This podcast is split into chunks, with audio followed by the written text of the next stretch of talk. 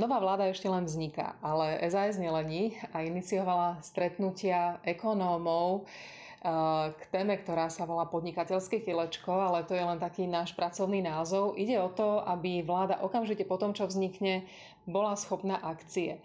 Garantom takých stretnutí tých ekonómov, odborníkov v jednotlivých stranách je Jan Oravec.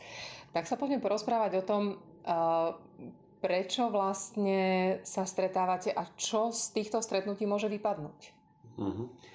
Uh, Zlepšenie podnikateľského prostredia je tá pracovná skupina, ktorú sme vytvorili a dneska sa stretla prvýkrát.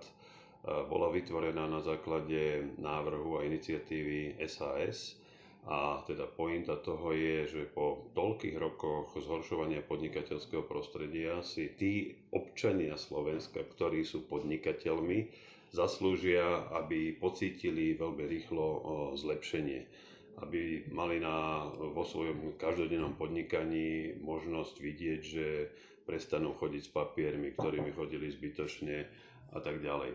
Čiže cieľom tohoto celého cvičenia v úvodzovkách je dosiahnuť to, aby mnohé byrokratické nezmysly, ktoré dneska trápia podnikateľov, že ich musia plniť, aby čo najskôr boli odstránené.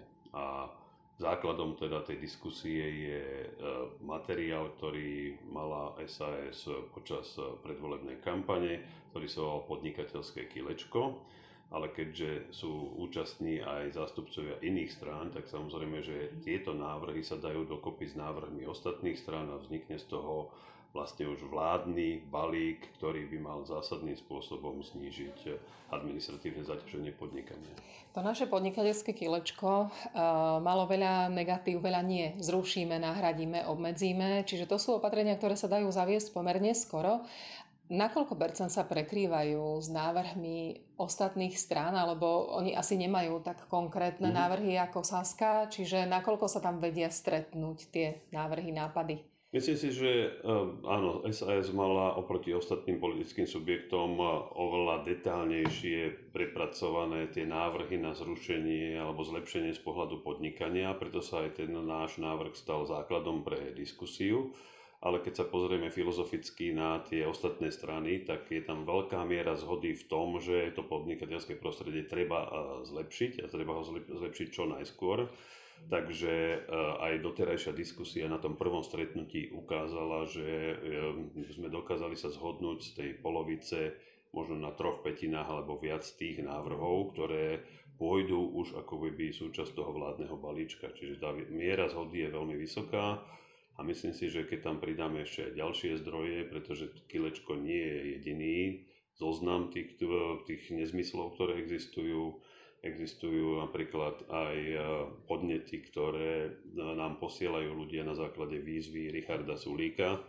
Dneska máme už viac ako 300 návrhov, respektíve 300 mailov, v ktorých sa nachádza pomerne veľa návrhov, tých je možno celkové možno 500. Čiže my musíme teraz prejsť všetkých týchto 500 návrhov a dostať z nich možno 50 alebo 100 takých, ktoré sa dajú realizovať poprvé i hneď a po druhé nebudú mať žiaden negatívny dopad na verejné financie. Nie je takisto tajomstvom, ale že máme aj rozdielnosti a teraz nemusím hovoriť rovno o nájomných bytoch, ale sú tam rozdielnosti v programoch.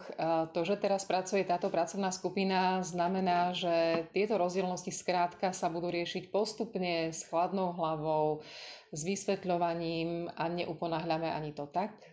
Áno, zatiaľ postupujeme úplne racionálne, postupujeme tak, že prechádzame tie konkrétne návrhy, čo treba zrušiť, kde je podnikateľom treba uľaviť a tam, kde je zhoda všetkých štyroch, tak ten bod sa stáva súčasťou toho vládneho návrhu. Tam, kde niekto má otáznik, zatiaľ to zostáva bokom a vrátime sa k tomu neskôr, ale tá diskusia je zatiaľ veľmi racionálna, pragmatická a dobrá, mám z nej dobrý pocit. Sú to sami chlapi, nemáte tam dámy. Máme tam dámu, máme tam dámu. Uh, Eugen Jurzica má dámu, ktorá dokonca nám pripravuje aj elektronickú verziu toho za tých záverov, na ktorých sme sa dohodli, takže síce je tam len jedna dáma, ale je veľmi podstatná. Tak, bez ohľadu na to, či sú to dámy alebo páni, verme, že zdravý rozum to pohne ďalej a že naozaj to bude k niečomu. Ďakujem veľmi pekne. Ja ďakujem pekne.